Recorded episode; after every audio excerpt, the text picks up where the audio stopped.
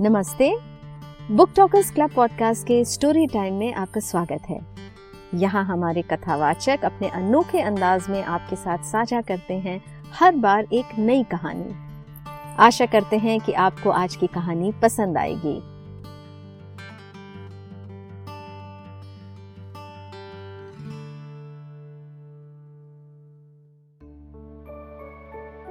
तो आज हम बुक टॉकर्स क्लब में अमृता प्रीतम जी की लिखी हुई कहानी पढ़ रहे हैं। जिसका नाम है गुलियाना का खत और मैं अमीलिया सैयद उसको अपनी आवाज़ में पढ़ूँगी। तो कहानी शुरू करते हैं और गुलियाना का खत नाम की ये कहानी जो अमृता प्रीतम जी ने लिखी है। इसको मैं पढ़ती हूँ आप लोगों के लिए। तो जय हम शुरू कर सकते हैं? या जी जी। ओके ओके गुलियाना का खत ये जो लिखी है अमृता प्रीतम ने और मैं अमीला सैयद उसे पढ़ रही हूँ। टहनी पत्तियों से भर गई थी पर उस पर फूल नहीं लगते थे। मैं रोज पत्तों का मुँह देखती थी और सोचती थी कि चंपा कब खिलेगा। गमला कितना भी बड़ा हो पर गमले में चंपा नहीं फूलती। मुझे एक माली ने बताया था और कहा था कि इस पौधे की जड़ों को धरती की ज़रूरत होती है। और मैं उस पौधे को गमले में से निकालकर धरती में रोप रही थी कि एक औरत मुझसे मिलने के लिए आई। तुम्हें कहाँ कहाँ से पूछती और कहाँ कहाँ से खोजती आई हूँ? तुम? नीली आँखों वाली सुंदरी? मेरा नाम गुलियाना है। फूल सी औरत। पर लोहे के पैरों पर चलकर पहुँची हूँ। मुझे दो साल होने को आए हैं चलते हुए। किस देश से चली हो? योगोस्लाविया से। भारत में आए कितना समय हुआ? एक महीना। बहुत लोगों से मिली हूँ। कुछ औरतों से बड़ी चाह से मिलती हूँ। तुमसे मिले बगैर मुझे जाना नहीं था, इसलिए कल से तुम्हारा पता पूछ रही थी। मैंने गुलियाना के लिए चाय बनाई और चाय का प्याला उसे देते हुए भूरे बालों की एक लट उसके माथे से हटाई और उसकी नीली आँखों में देखा और कहा अच्छा अब बताओ गुलियाना, तुम्हारे पाओ में लोहे के ही सही, पर ये क्या अभी तुम्हारे हुस्न और तुम्हारी जवानी का भार उठाकर थके नहीं? ये देश देशांतर में भटकते क्या खोज रहे हैं? गुलियाना ने लंबी सांस लेकर मुस्कुरा दिया। जब किसी की हँसी में एक विश्वास खुला हो, उस समय उसकी आँखों में जो चमक उतर आती है, मैंने वो चमक गुलियाना की आँखों में देखी। मैंने अभी तक लिखा कुछ नहीं, पर लिखना बहुत चाहती हूँ। मगर कुछ भी लिखने से पहले मैं ये दुनिया देखना चाहती हूँ। अभी बहुत दुनिया बाकी पड़ी है जो मैंने देखी ही नहीं है, इसलिए मैं अभी थकने की नहीं। पहले इटली गई थी, फिर फ्रांस, फिर ईरान और जापान। पीछे तो कोई तुम्हारी बाट देखता होगा। मेरी माँ मेरी बाट देख रही है। उसे जब तुम्हारा खत मिलता होगा, तब कितनी चहक उठती होगी वो। वह मेरे हर खत को मेरा आखिरी खत समझ लेती है। उसे यकीन नहीं आता कि फिर कभी मेरा खत और भी आएगा। क्यों? वह सोचती है कि मैं इसी तरह चलती चलती रास्ते में कहीं मर जाऊँगी। मैं उसे खूब लंबे लंबे खत लिखती हूँ। आँखों से तो वह, आँखें तो वह खो बैठी है, पर मेरे खत किसी से पढ़वा लेती है। इस तरह वह मेरी आँखों से दुनिया को देखती रहती है। अच्छा कुलियाना, तुमने जितनी भी दुनिया देखी है, वह तुम्हें कैसी लगी? किसी जगह ने हाथ बढ़ाकर तुम्हें रोका नहीं कि बस और कहीं मत जाओ। चाहती थी कि कोई जगह मुझे रोक ले, मुझे थाम ले, बाँध ले, पर ज़िंदगी के किसी हाथ में इतनी ताकत ही नहीं आई। मैं शायद ज़िंदगी से कुछ अधिक मांगती हूँ, ज़रूरत से ज़्यादा। मेरा देश जब गुलाम था, मैं आज़ादी की जंग में शामिल हो गई थी। कब? 1941 में हमने लोक राज्य के लिए बगावत की थी। मैंने इस बगावत में बढ़ चढ़ कर भाग लिया था। चाहे मैं तब छोटी सी ही रही होंगी। वे दिन तो बड़े मुश्किल के रहे होंगे। चार साल बड़ी मुसीबतों भरे थे। कई कई महीने छिप कर काटने होते थे। कई बार दुश्मन हमारा पता पा गए। हमें एक पहाड़ी से चलकर दूसरी पहाड़ी पर पहुँचना होता था। और एक रात हम साठ मील चले थे। साठ मील? तुम्हारे इस नाजुक से बदन में इतनी जान है गुलियाना? यह तो एक रात की बात है, तब हम करीब तीन सौ साथी थे। पर सारी उम्र चलने के लिए कितनी जान चाहिए? और वो भी अकेले? गुलियाना, चलिए, कोई खुशी की बात करें, मुझे कोई गीत सुनाओ। तुमने कभी गीत लिखे हैं गुलियाना? पहले लिखा करती थी, फिर इस तरह महसूस होने लगा कि मैं गीत नहीं लिख सकती।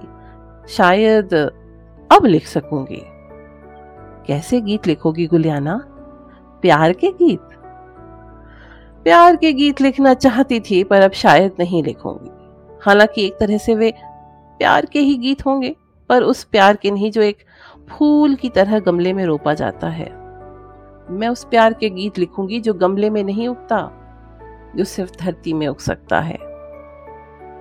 गुलियाना की बात सुनकर मैं चौंक उठी।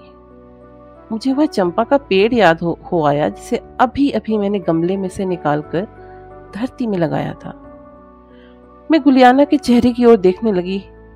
ऐसा लग रहा था जैसे इस धरती को गुलियाना के दिल का और गुलियाना के हुस्न का बहुत सा कर्जा देना हो। गुलियाना मुझे लेनदार प्रतीत हो रही थी। पर मुझे उसकी ओर देखते लगा कि यह धरती कभी भी उसका ऋण नहीं चुका पाई थी। गुलियाना? मैं इसलिए कहती थी कि मैं शायद ज़िंदगी से कुछ अधिक चाहती हूँ, ज़रूरत से ज़्यादा। ये ज़रूरत से ज़्यादा नहीं है गुलियाना, सिर्फ़ उतना जितना तुम्हारे दिल के बराबर आ सके। पर दिल के बराबर कुछ नहीं आता। हमारे देश का एक लोकगीत है। तेरी डोली को कहारों ने उठाया। खाट को कौन कंधा दे? मेरी खाट को कौन कंधा देगा? गुलियाना गुलियाना, तुमने क्या किसी को प्यार किया था? कुछ किया ज़रूर था, पर वो प्यार नहीं था। अगर प्यार होता तो ज़िंदगी से लंबा होता। साथ ही मेरे महबूब को भी मेरी उतनी ही ज़रूरत होती जितनी मुझे उसकी ज़रूरत थी। मैंने विवाह भी किया था, पर यह विवाह उस गमले की तरह था जिसमें मेरे मन का फूल कभी ना होगा पर यह धरती? तुम्हें इस धरती से डर लगता है? धरती तो बड़ी जरखेज है, गुलियाना। मैं धरती से नहीं डरती। पर आ मुझे मालूम है, तुम्हें जिस चीज़ से डर लगता है, मुझे भी यह डर लगता है। पर इसी डर से रुष्ट होकर मैं दुनिया में निकल पड़ी हूँ। आखिर एक फूल को इस धरती में उगने का हक क्यों नहीं दिया जाता? जिस फूल का नाम औरत हो। मैंने उन लोगों से हट ठाना हुआ है, जो किसी फूल को इस धरती में उगने नहीं देते, खासकर उस फूल को जिसका नाम औरत हो। यह सभ्यता फूल युग नहीं है। सभ्यता का युग तब आएगा जब औरत की मर्ज़ी के बिना कोई औरत के जिस्म को हाथ नहीं लगाएगा। अच्छा सबसे अधिक मुश्किल तुम्हें कब पेश आई थी? ईरान में। मैं ऐतिहासिक इमारतों को दूर दूर तक जाकर देखना चाहती थी, पर मेरे होटल वाले ने मुझे कहीं भी अकेले जाने से मना कर दिया। मैं वहाँ दिन में भी अकेले नहीं घूम सकती थी। फिर? बीच बीच में कुछ अच्छे लोग भी होते हैं। उसी होटल में एक आदमी ठहरा हुआ था, जिसके पास अपनी गाड़ी थी। उसने मुझे कहा कि जब तक वह होटल में है, मैं उसकी गाड़ी ले जाया करूँ। पर वो कभी मेरे साथ नहीं गया। पर उसने अपनी गाड़ी मुझे दे दी, ड्राइवर भी दे दिया। मुझे वो सहारा ओढ़ना पड़ा। पर ऐसा कोई भी सहारा हमें क्यों ओढ़ना पड़े? जापान में भी मुश्किल आई। वहाँ मुझे सबसे बड़ी मुश्किल पड़ी। सिर्फ़ एक रात एक शराबी ने मेरे कमरे का दरवाज़ा खटखटाया था। मैंने उसी समय कमरे में से टेलीफोन करके होटल वालों को बुला लिया था। एक बार फ्रांस में जाने क्या हो जाता अगर कहीं जोरों की बरसात ना शुरू हो गई होती। मैं एक बगीचे में बैठी हुई थी। सामने कुछ दूरी पर एक पहाड़ था। मैं वहाँ जाना चाहती थी। दो आदमी काफ़ी देर से मेरा पीछा कर रहे थे। मैं जानती थी कि अगर मैं पहाड़ की किसी निर्जन जगह पर चली गई तो ये आदमी वहाँ जाकर जाने क्या करे। पर मेरे दिल में गुस्सा खोल रहा था कि मैं इन गुड्डों से डरकर पहाड़ पर क्यों ना जाऊँ। इसलिए मैं बगीचे से उठकर उस तरफ़ चल पड़ी। कुछ दूर गई कि जोरों से बरसात होने लगी। मुझे अपने होटल में लौटना पड़ा। पर यह सब गलत है। मैं यही सोचती हुई चलती जाती हूँ कि आखिर ये सब अभी तक इतना गलत क्यों बना हुआ है? जब मनुष्य अपने को इतना सभ्य और इतना उन्नत मानने लगा है, तुम अपने गुजार के लिए क्या करती हो गुल? छोटे छोटे सफरनामे लिखती हूँ, छपने के लिए देश में भेज देती हूँ, कुछ पैसे मिल जाते हैं, कुछ अनुवाद करके भी कमा लेती हूँ। मुझे फ्रेंच अच्छी आती है, मैं फ्रेंच की पुस्तकों का अपनी भाषा में अनुवाद करती हूँ। वापस जाकर मैं एक बड़ा सफ़रनामा लिखूँगी, शायद गीत भी लिखें। आजकल जब मैं सोती हूँ तो मेरे तो एक गीत मेरे दिल में मंडराने लगता है, पर जब मैं जागती हूँ तो उसे खोज नहीं पाती। अच्छा गुलियाना, बात, और बातें छोड़ो, मुझे उस गीत की बात सुनाओ। मैंने गीत नहीं कहा। गीत की बात कही है। बात ही तो मुझे अभी तक नहीं मालूम है। मैं वह बात खोज रही हूँ जिसमें से गीत उगते हैं। बिना बात के ही दो पंक्तियाँ जोड़ी हैं। इससे आगे नहीं जुड़ती। बात के बिना भला गीत कैसे जुड़ेगा? गुलियाना ने कहा, और एक टूटे हुए गीत की तरह मेरी ओर देखा। फिर गुलियाना ने गीत की दो पंक्तियाँ सुनाई। आज किसने आसमान का जादू तोड़ा? आज किसने तारों का गुच्छा उतारा? मेरे कमर कमरे से चाबियों को बांधा। और गुलियाना ने अपनी कमर की ओर संकेत कर मुझसे कहा, यहाँ चाबियों के गुच्छे की तरह मुझे कई बार तार, तारे बंधे हुए महसूस होते हैं। मैं गुलियाना के चेहरे की ओर देखने लगी। तिजोरियों की चाबी को चांदी के छल्लों में पिरोकर बना गुच्छा उसने अपनी कमर में बांधने से इनकार कर दिया था। और उसकी जगह वह तारों के गुच्छे अपनी कमर में बांधना चाहती थी। गुलियाना के चेहरे की ओर देखते हुए मैं सोचने लगी कि इस धरती पर वे घर कब बनेंगे जिनके दरवाजे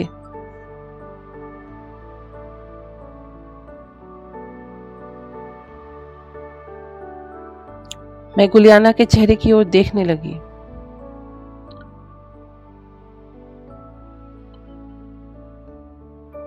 गुलियाना के चेहरे की ओर देखती हुई मैं सोचने लगी कि इस धरती पर वे घर कब बनेंगे जिनके दरवाजे तारों की चाबियों से खुलते हों। तुम क्या सोच रही हो? सोचती थी कि तुम्हारे देश में भी औरतें अपनी कमर में चाबियों का गुच्छा बांधती हैं। हमारी माँ दादियाँ अपनी कमर में चाबियाँ बांधा करती थीं। चाबियों से घर का ख्याल आता है और घर से औरत के आदिम सपने का। देखो, इस सपने को खोजती खोजती मैं कहाँ पहुँच गई हूँ। अब मैं अपने गीतों को यह सपना अमानत दे जाऊँगी। धरती के सिर तुम्हारा कर्ज और बढ़ जाएगा। कर्ज की बात सुनकर गुलियाना हंसने लगी। उसकी हँसी उस लेनदार की तरह थी जिसके कागजों पर लिखी हुई कर्ज की सारी गवाहियाँ झूठी निकल आई हों।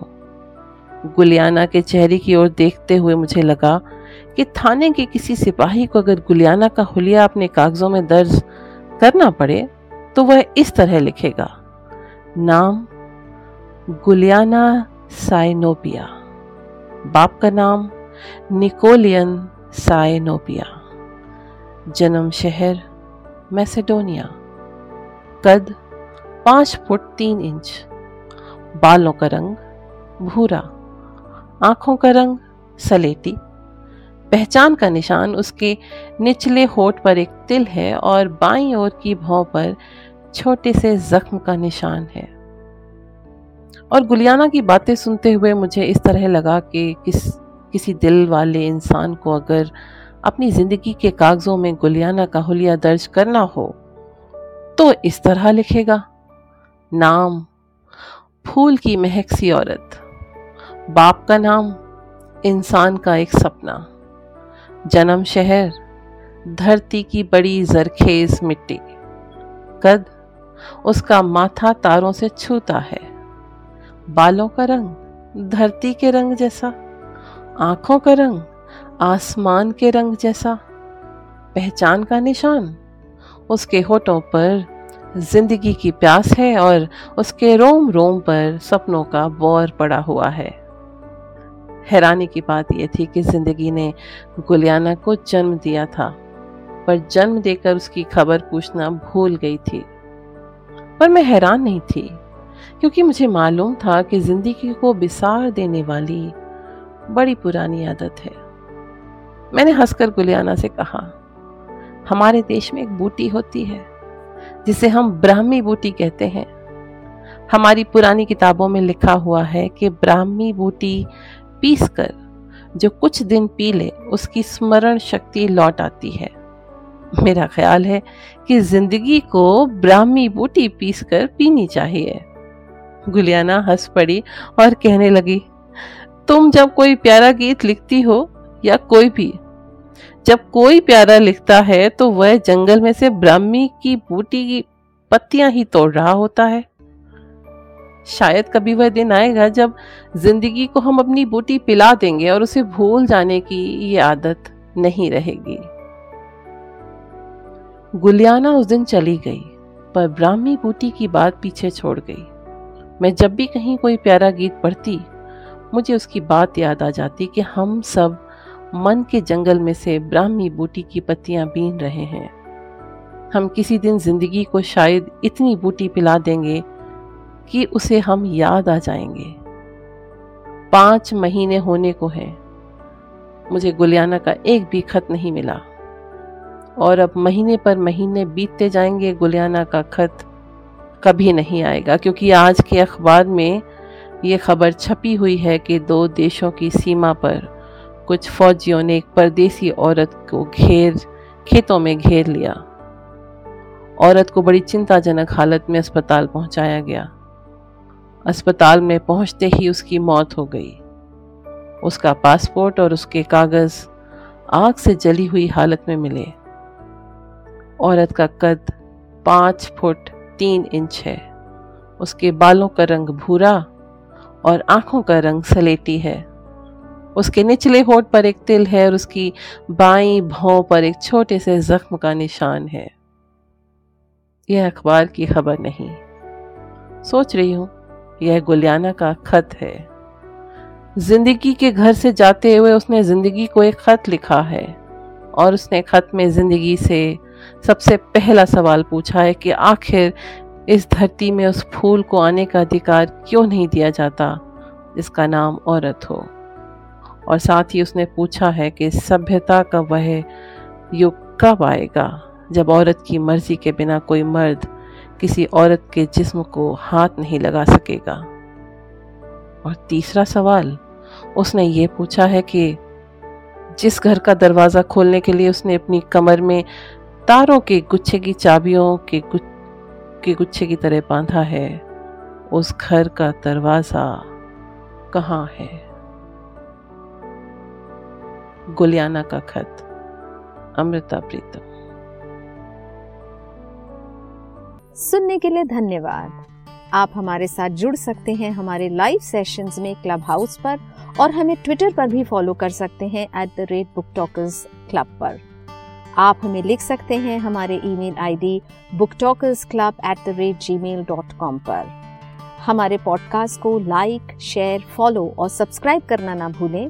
शीघ्र ही आपको मिलेंगे एक और नए एपिसोड के साथ। तो आज हम बुक टॉकर्स क्लब में अमृता प्रीतम जी की लिखी हुई कहानी पढ़ रहे हैं। जिसका नाम है गुलियाना का खत और मैं, अमीलिया सैयद, उसको अपनी आवाज़ में पढ़ूँगी।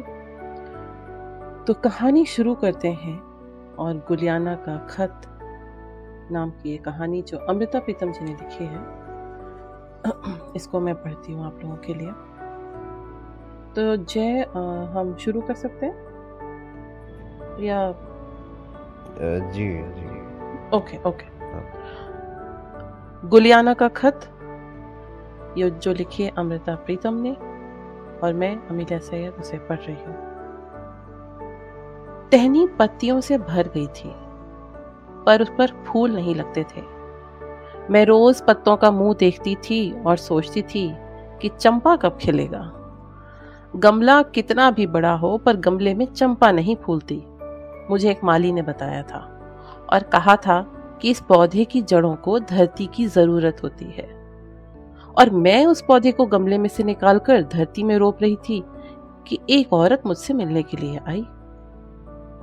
तुम्हें कहाँ कहाँ से पूछती और कहाँ कहाँ से खोजती आई हूँ? तुम? नीली आँखों वाली सुंदरी? मेरा नाम गुलियाना है। फूल सी औरत, पर लोहे के पैरों पर चलकर पहुँची हूँ। मुझे दो साल होने को आए हैं चलते हुए। किस देश से चली हो? युगोस्लाविया से।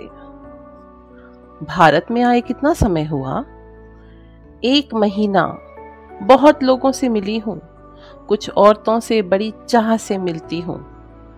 तुमसे मिले बगैर मुझे जाना नहीं था, इसलिए कल से तुम्हारा पता पूछ रही थी।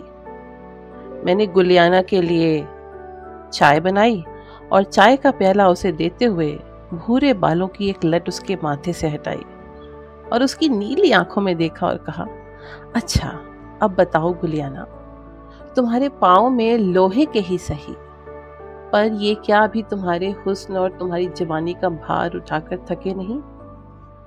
ये देश देशांतर में भटकते क्या खोज रहे हैं? गुलियाना ने लंबी सांस लेकर मुस्कुरा दिया।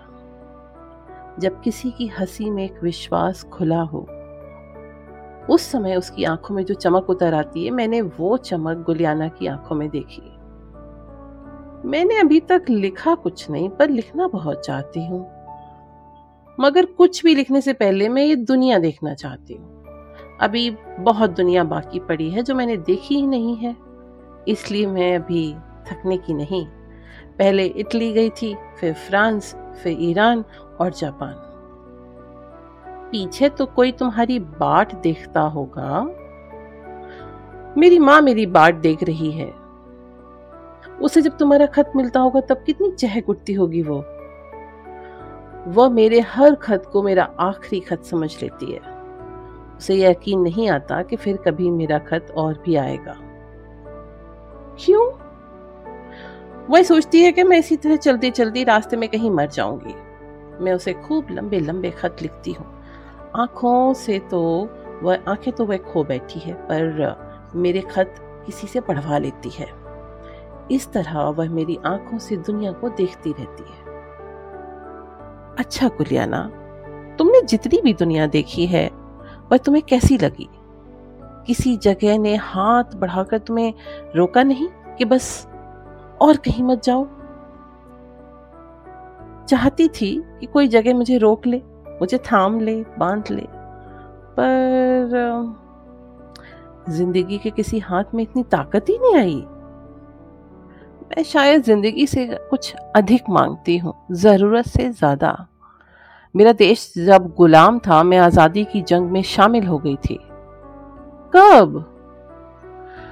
1941 में हमने लोक राज्य के लिए बगावत की थी। मैंने इस बगावत में बढ़ चढ़कर भाग लिया था। चाहे मैं तब छोटी सी ही रही होंगी।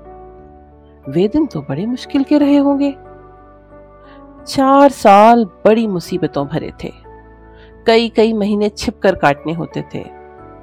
कई बार दुश्मन हमारा पता पा गए। हमें एक पहाड़ी से चलकर दूसरी पहाड़ी पर पहुँचना होता था। और एक रात हम साठ मील चले थे। साठ मील? तुम्हारे इस नाजुक से बदन में इतनी जान है, गुलियाना? यह तो एक रात की बात है, तब हम करीब तीन सौ साथी थे। पर सारी उम्र चलने के लिए कितनी जान चाहिए? और वो भी अकेले? गुलियाना। चलिए कोई खुशी की बात करें, मुझे कोई गीत सुनाओ। तुमने कभी गीत लिखे हैं, गुलियाना? पहले लिखा करती थी, फिर इस तरह महसूस होने लगा कि मैं गीत नहीं लिख सकती। शायद अब लिख सकूँगी। कैसे गीत लिखोगी, गुलियाना? प्यार के गीत?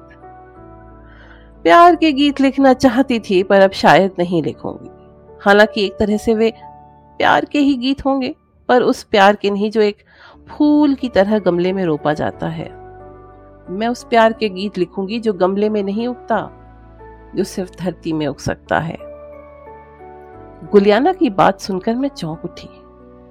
मुझे वह चंपा का पेड़ याद हो, हो आया जिसे अभी अभी मैंने गमले में से निकालकर धरती में लगाया था। मैं गुलियाना के चेहरे की ओर देखने लगी। ऐसा लग रहा था जैसे इस धरती को गुलियाना के दिल का और गुलियाना के हुस्न का बहुत सा कर्जा देना हो। गुलियाना मुझे लेनदार प्रतीत हो रही थी, पर मुझे उसकी ओर देखते लगा कि यह धरती कभी भी उसका ऋण नहीं चुका पाई थी। गुलियाना? मैं इसलिए कहती थी कि मैं शायद ज़िंदगी से कुछ अधिक चाहती हूँ, ज़रूरत से ज़्यादा। ये ज़रूरत से ज़्यादा नहीं है गुलियाना, सिर्फ़ उतना जितना तुम्हारे दिल के बराबर आ सके। पर दिल के बराबर कुछ नहीं आता। हमारे देश का एक लोकगीत है। तेरी डोली को कहारों ने उठाया, खाट को कौन कंधा दे, मेरी खाट को कौन कंधा देगा? गुलियाना गुलियाना, तुमने क्या किसी को प्यार किया था? कुछ किया ज़रूर था, पर वो प्यार नहीं था। अगर प्यार होता तो ज़िंदगी से लंबा होता। साथ ही मेरे महबूब को भी मेरी उतनी ही ज़रूरत होती जितनी मुझे उसकी ज़रूरत थी। मैंने विवाह भी किया था, पर यह विवाह उस गमले की तरह था जिसमें मेरे मन का फूल कभी ना उगा। पर यह धरती? तुम्हें इस धरती से डर लगता है? धरती तो बड़ी जरखेज है गुलियाना। मैं धरती से नहीं डरती। पर आ, मुझे मालूम है तुम्हें जिस चीज़ से डर लगता है मुझे भी यह डर लगता है। पर इसी डर से रुष्ट होकर मैं दुनिया में निकल पड़ी हूँ। आखिर एक फूल को इस धरती में उगने का हक क्यों नहीं दिया जाता? जिस फूल का नाम औरत हो। मैंने उन लोगों से हट ठाना हुआ है। जो किसी फूल को इस धरती में उगने नहीं देते, खासकर उस फूल को जिसका नाम औरत हो। यह सभ्यता फूल युग नहीं है। सभ्यता का युग तब आएगा जब औरत की मर्ज़ी के बिना कोई औरत के जिस्म को हाथ नहीं लगाएगा। अच्छा सबसे अधिक मुश्किल तुम्हें कब पेश आई थी? ईरान में। मैं ऐतिहासिक इमारतों को दूर दूर तक जाकर देखना चाहती थी। पर मेरे होटल वाले ने मुझे कहीं भी अकेले जाने से मना कर दिया। मैं वहाँ दिन में भी अकेले नहीं घूम सकती थी। फिर? बीच बीच में कुछ अच्छे लोग भी होते हैं। उसी होटल में एक आदमी ठहरा हुआ था, जिसके पास अपनी गाड़ी थी। उसने मुझे कहा कि जब तक वह होटल में है, मैं उसकी गाड़ी ले जाया करूँ। पर वो कभी मेरे साथ नहीं गया। पर उसने अपनी गाड़ी मुझे दे दी। ड्राइवर भी दे दिया। मुझे वो सहारा ओढ़ना पड़ा। पर ऐसा कोई भी सहारा हमें क्यों ओढ़ना पड़े? जापान में भी मुश्किल आई?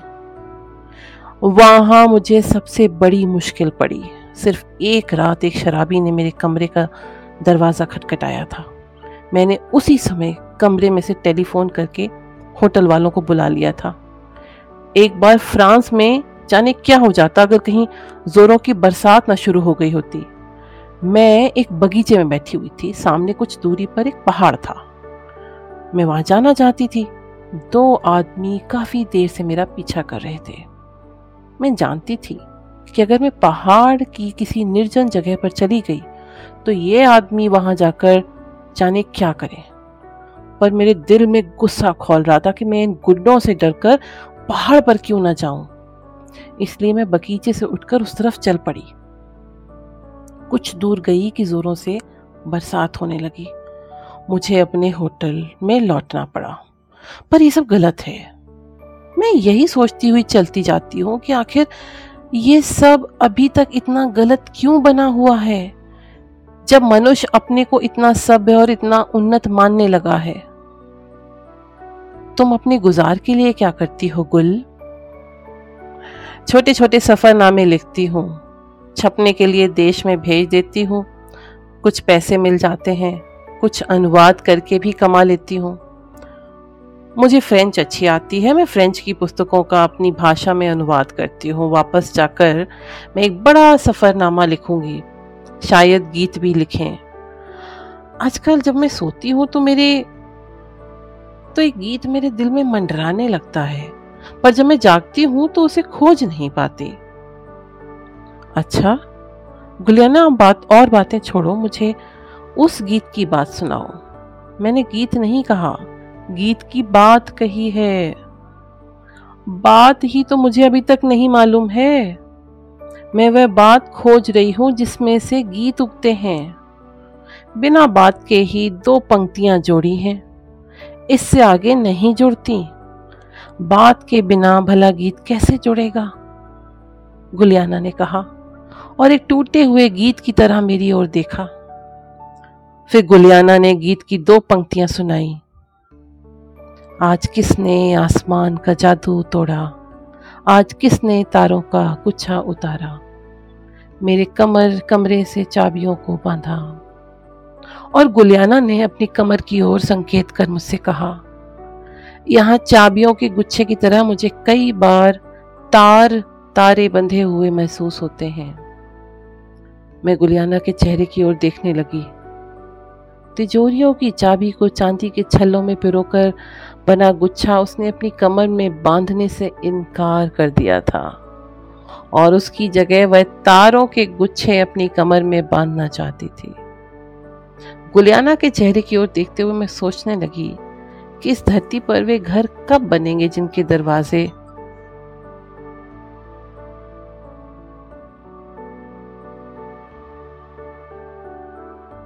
मैं गुलियाना के चेहरे की ओर देखने लगी।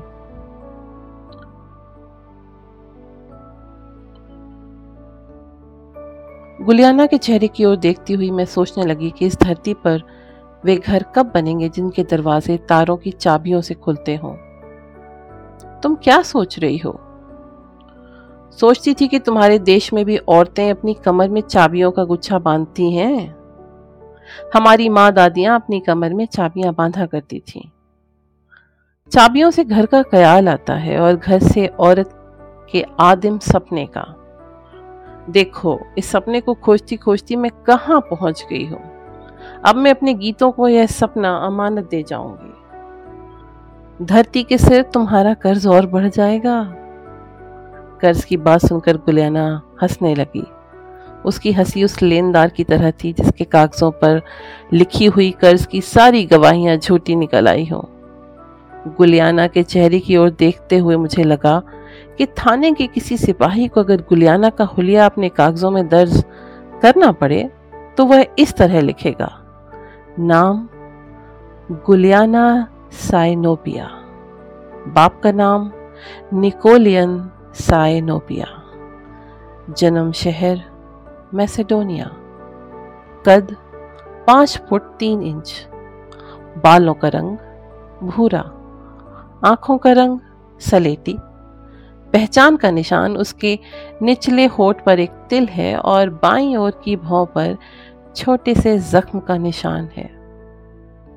और गुलियाना की बातें सुनते हुए मुझे इस तरह लगा कि किस, किसी दिल वाले इंसान को अगर अपनी ज़िंदगी के कागजों में गुलियाना का हुलिया दर्ज करना हो तो इस तरह लिखेगा, नाम, फूल की महक सी औरत, बाप का नाम, इंसान का एक सपना, जन्म शहर, धरती की बड़ी जरखेज मिट्टी, कद, उसका माथा तारों से छूता है। बालों का रंग धरती के रंग जैसा, आँखों का रंग आसमान के रंग जैसा। पहचान का निशान, उसके होठों पर ज़िंदगी की प्यास है और उसके रोम रोम पर सपनों का बौर पड़ा हुआ है। हैरानी की बात यह थी कि ज़िंदगी ने गुलियाना को जन्म दिया था, पर जन्म देकर उसकी खबर पूछना भूल गई थी। पर मैं हैरान नहीं थी क्योंकि मुझे मालूम था कि ज़िंदगी को बिसार देने वाली बड़ी पुरानी आदत है। मैंने हंसकर गुलियाना से कहा, हमारे देश में एक बूटी होती है, जिसे हम ब्राह्मी बूटी कहते हैं। हमारी पुरानी किताबों में लिखा हुआ है कि ब्राह्मी बूटी पीस कर जो कुछ दिन पी ले, उसकी स्मरण शक्ति लौट आती है। मेरा ख्याल है कि ज़िंदगी को ब्राह्मी बूटी पीस कर पीनी चाहिए।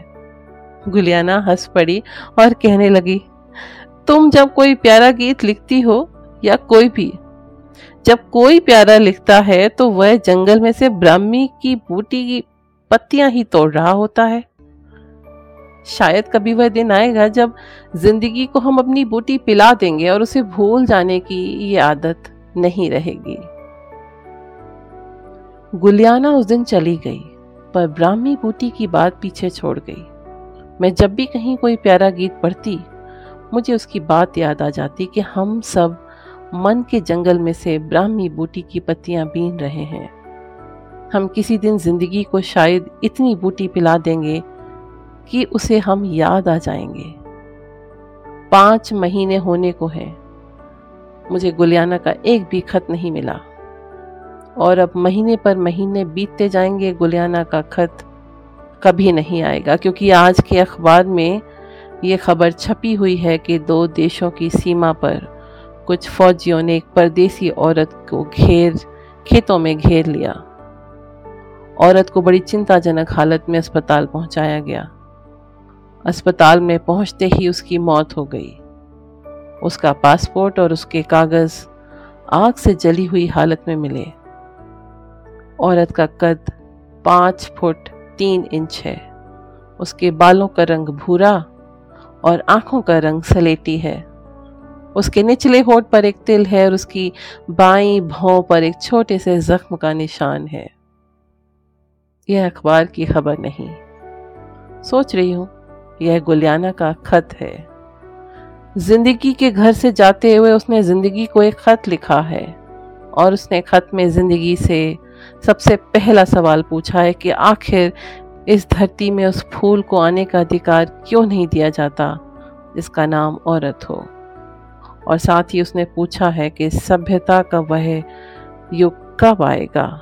जब औरत की मर्ज़ी के बिना कोई मर्द किसी औरत के जिस्म को हाथ नहीं लगा सकेगा। और तीसरा सवाल, उसने ये पूछा है कि जिस घर का दरवाज़ा खोलने के लिए उसने अपनी कमर में तारों के गुच्छे की चाबियों के गुच्छ के गुच्छे की तरह बांधा है। उस घर का दरवाज़ा कहाँ है? गुलियाना का खत, अमृता प्रीतम। सुनने के लिए धन्यवाद। आप हमारे साथ जुड़ सकते हैं हमारे लाइव सेशंस में क्लब हाउस पर और हमें ट्विटर पर भी फॉलो कर सकते हैं at the rate book talkers club पर। आप हमें लिख सकते हैं हमारे email ID book talkers club at the rate Gmail dot com पर। हमारे पॉडकास्ट को लाइक शेयर फॉलो और सब्सक्राइब करना ना भूलें। शीघ्र ही आपको मिलेंगे एक और नए एपिसोड के साथ।